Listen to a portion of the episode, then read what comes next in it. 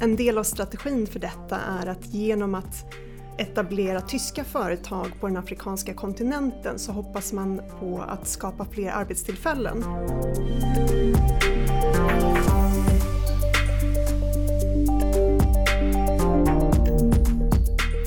De håller ju på att utforma sin kulturpolitik nu och då pratar de till exempel om att ja, men vi har ju spanska fotbollsligan. Vi ska bjuda hit alla borgmästare från Afrika och då kommer de se våra matcher och ja, det blir ett samarbetstillfälle. Och sen har vi ju förresten massor med nunnor som är i Afrika. De måste vi också på något vis dra nytta av för det handlar ju om samhällskontakter och kontakter mellan människor.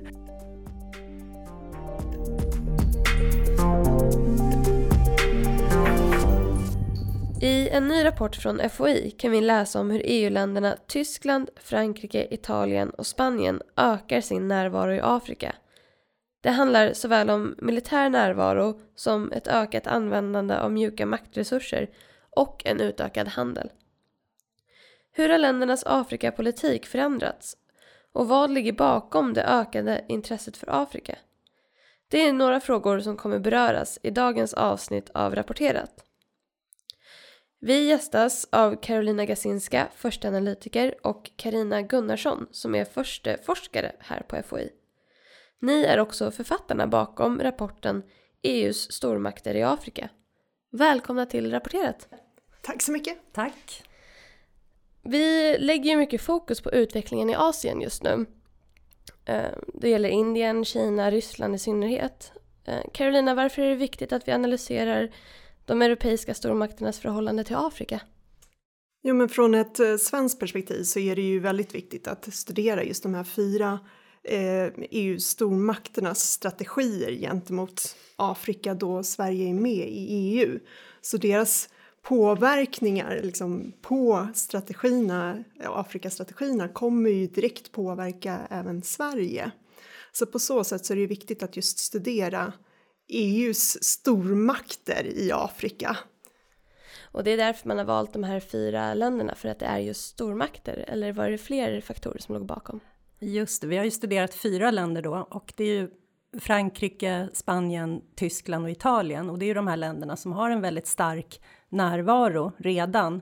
Och vi kan ju också förvänta oss att de blir pådrivande inom EU-kretsen just för att de har väldigt starka intressen av att mobilisera andra EU-stater. Så att det är jätteviktigt att veta vad de har för intressen och vilka prioriteringar de gör. För det, då kan vi förvänta oss att de här frågorna kommer upp på EUs bord förr eller senare och då kommer Sverige få förfrågningar från de här länderna. Just det. Karina, eh, upptäckte ni något som förvånade er under den här studien? Ja, det gjorde vi nog. Eh, nu är det så att jag har forskat ganska länge om fransk Afrikapolitik. Under 30 års tid ungefär så har jag följt fransk Afrikapolitik. Eh, så jag kan väl säga så här att personligen var jag inte jätteöverraskad, men man kan säga så här att det är en Frankrike har ju väldigt starka relationer till Afrika och är mycket mer närvarande än andra före detta kolonialmakter. Eh, men det man kan se det är ju att det har skett en gradvis förändring över lång tid och att man försöker liksom normalisera relationerna. Men samtidigt så har man en väldigt stark närvaro.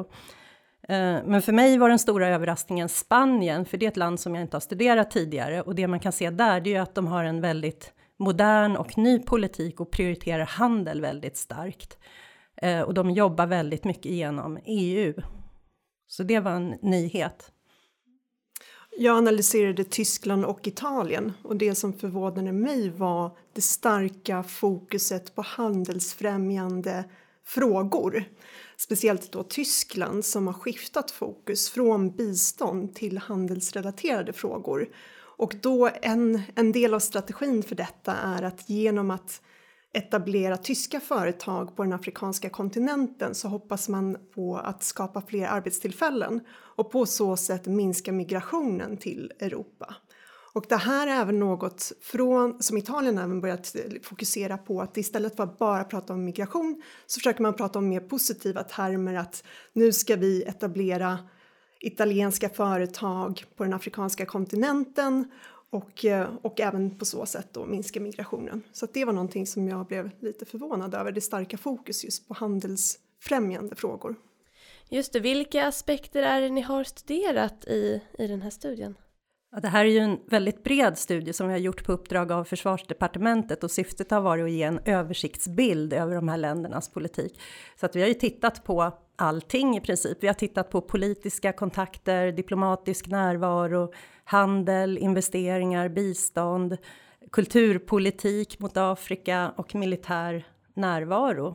Och militär närvaro i bred bemärkelse, både liksom baser, deltagande insatser, militära samarbetsavtal och liknande. Varför är kultur viktig i relationen till Afrika? Det, det, här är ju en, ett paradämne för Frankrike kan man väl säga, för att de har ju alltid bedrivit en väldigt stark kulturdiplomati som det heter. Och det gör man ju för att man ser att eh, talar man samma språk, delar man samma kulturella värderingar så är man mer benägen att samarbeta. Så det här är alltså ett utrikespolitiskt instrument som man gör för att man ska kunna samarbeta i olika internationella sammanhang, men också för att främja handeln. Så att det här är ju liksom det som är intressant är att man ser att andra länder också bedriver den här typen av precis, politik. Precis, och vi ser bland annat att Tyskland har ju en uttalad kulturpolitik för eh, alltså relationer med andra länder. Och de senaste åren har det varit ett speciellt fokus på Afrika just. Så det är ganska intressant att det här inte...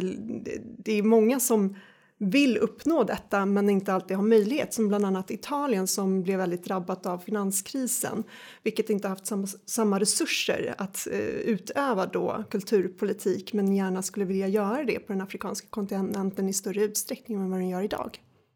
Spanien var ju en överraskning för att de är ju inte en de har ju inte bedrivit den här typen av kulturpolitik förut, men nu har de uppmärksammat just att andra stater håller på med det här. Så de håller ju på att utforma sin kulturpolitik nu och då pratar de till exempel om att ja, men vi har ju spanska fotbollsligan. Vi ska bjuda hit alla borgmästare från Afrika och då kommer de se våra matcher och ja, det blir ett samarbetstillfälle. Och sen har vi ju förresten massor med nunnor som är i Afrika. De måste vi också på något vis dra nytta av, för det handlar ju om samhällskontakter och kontakter mellan människor som skapar länkar. Jätteintressant, verkligen. Um, länders historiska relation till Afrika skiljer sig ju väldigt uh, mycket. Exempelvis så har Frankrike i större utsträckning varit en kolonimakt i Afrika jämfört med till exempel Italien och Tyskland. Eh, hur påverkar den här historien ländernas eh, möjligheter och relationer i, i Afrika? För Italiens del så eh, har Italien en väldigt, väldigt komplex relation med sina forna kolonier. Det eh, slutade inte så väl, vilket har inneburit att eh, Italien under en väldigt lång tid inte hade speciellt nära relationer med Afrika, vilket ändrades på 2000, början på 90-talet och sen på, under 2000-talet där man försökte då återetablera kontakten med sina forna kolonier och det har varit väldigt eh, svårt på grund av att de har varit frånvarande så pass länge. För eh, Tysklands del så hade Tyskland en väldigt kort kolonial period i Afrika Eh, och istället har sedan 60-talet haft långa relationer när det kommer till bistånd och på så sätt etablerat eh, bilaterala kontakter med olika länder på den afrikanska kontinenten. Så för dem har det varit lättare att eh, förstärka relationerna med olika afrikanska länder. Och Frankrike då, det, det är den stora kolonialmakten i Afrika som aldrig riktigt har lämnat kontinenten utan man har ju haft väldigt nära samarbete på massor med områden. Eh, och det man kan säga om det, det är att Frankrike brottas lite med sitt koloniala för, förflutna, för det finns väldigt mycket förväntningar på att Frankrike ska göra mer. Samtidigt så blir de ofta kritiserade för att de gör för mycket. Eh, och det, det finns liksom ofta en misstänksamhet också mot vad Frankrike har för intentioner med sin politik. Eh, och om man jämför då med Spanien som inte har det här koloniala förflutna på samma sätt så fram så säger till exempel spanska diplomater att de har det lite lättare för det finns inga förutfattade uppfattningar om hur, Frank hur, hur Spanien ska agera. Eh, så att det koloniala förflutna, det kan vara en belastning för vissa mm. länder, mm. både Italien och Frankrike.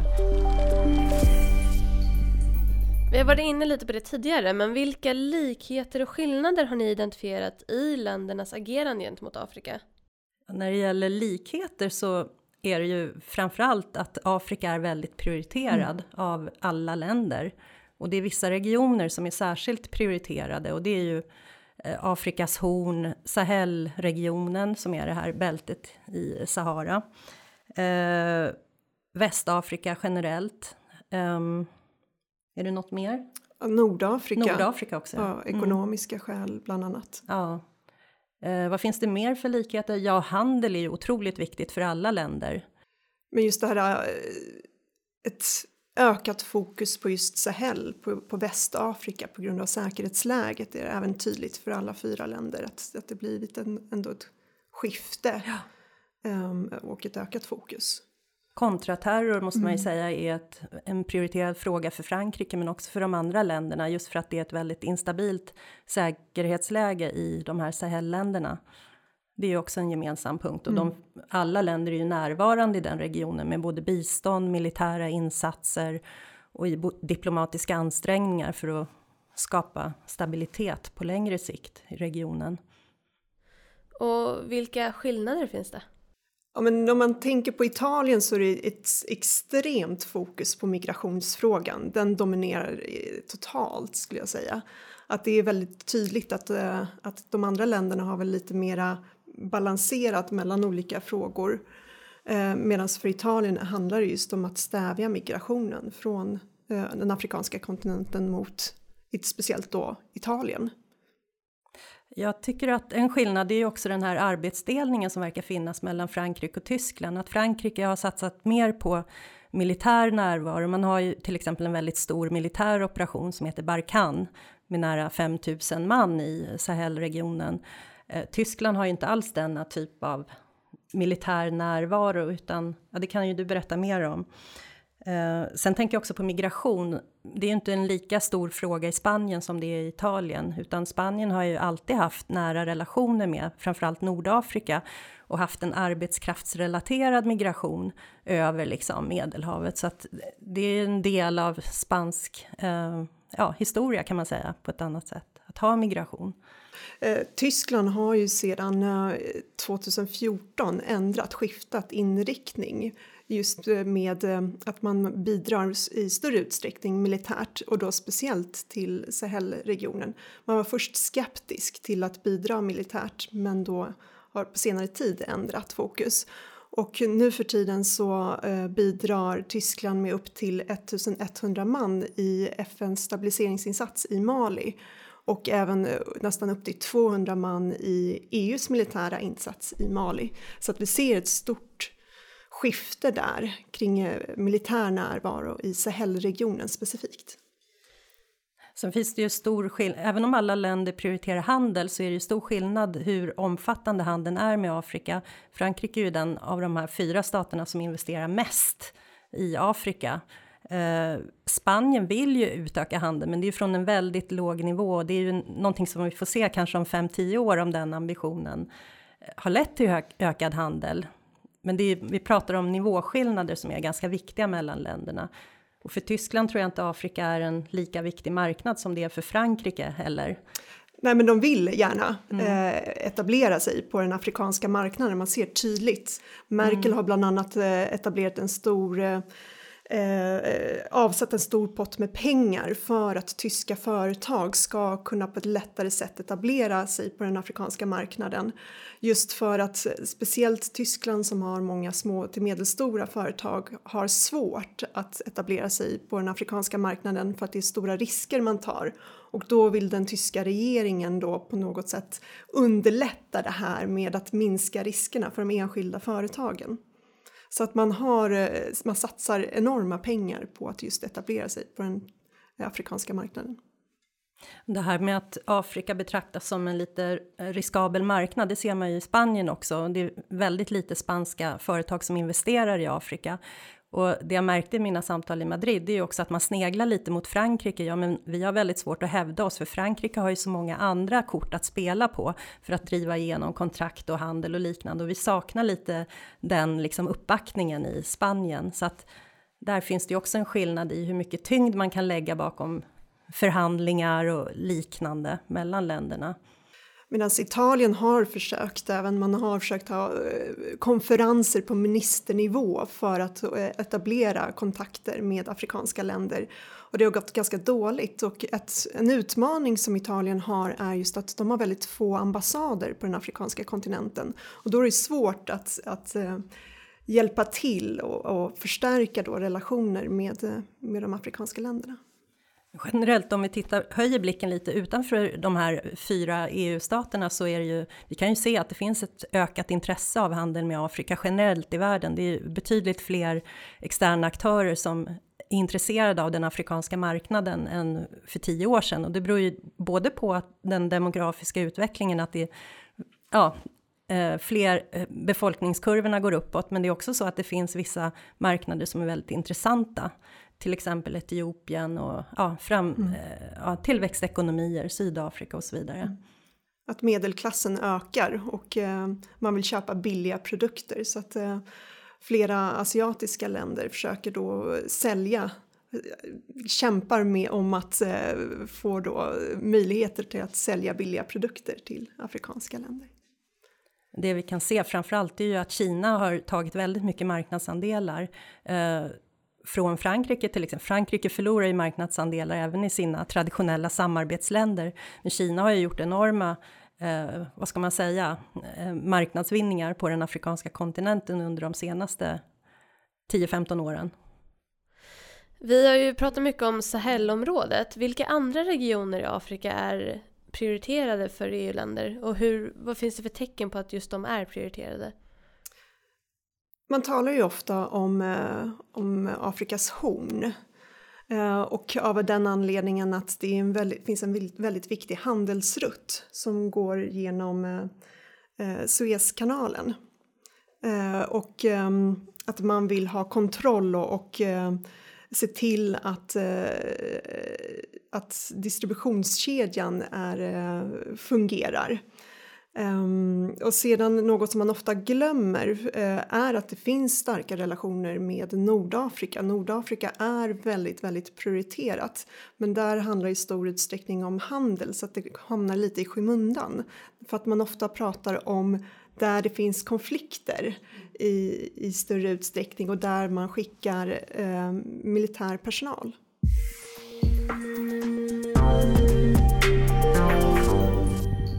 Spanien är ju det enda landet som har en landsgräns mot den afrikanska kontinenten.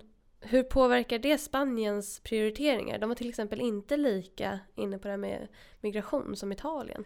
Nej, inte ännu ska man väl säga. Eh, till att börja med så Spanien har ju inte varit en kolonialmakt i Afrika på samma sätt som Frankrike till exempel, men man har faktiskt två territorier på eh, Marockos medelhavskust. Det är två autonoma städer som heter Ceuta och Melilla och sen har man ju också Kanarieöarna som visserligen är spanskt territorium det också, men det ligger ju i närhet till Afrika. Hur det påverkar Spanien? Ja, det man kan se nu, det är ju att det finns en oro för att det ska komma migranter till de här territorierna. Man har ju byggt jättestora staket runt både Ceuta och Melilla för att förhindra migranter att komma in på spanskt territorium. Så det här är ju en fråga som är känslig Eh, och som man är oroad för. Ehm, men som jag sa tidigare så har man en tradition av migration och nära kontakter med Nordafrika så att man kan ju inte säga att det är samma vad ska man säga, migration är inte den drivande orsaken till att Spanien är eh, närvarande i Afrika, utan det är liksom en del av spansk historia att man har nära kontakter, både handelsmässigt, kulturellt och, och så. Vi pratar mycket om handel. Hur skulle ni beskriva den militära närvaron Ja, Italien har ju fokuserat i stor utsträckning på bilateral närvaro. Man har etablerat en militärbas i Djibouti som ligger på Afrikas horn. Eh, man är, eh, deltar i flera EU-insatser på den afrikanska kontinenten. Man har även etablerat ett fältsjukhus i Libyen och även etablerat en bilateral eh, träningsinsats i Niger. Så att där, deras fokus är på bilateralt plan eh, men även eh, då inom ramen för EU. Ehm, Tyskland då har ehm, även etablerat en, eh, en bas i, i Niger för att stötta deras bidrag i Mali i FNs insatsen där med tanke på att det är ett eh, stort antal man som deltar. Men även då till eh, e EU-insatsen i, i, i Mali också.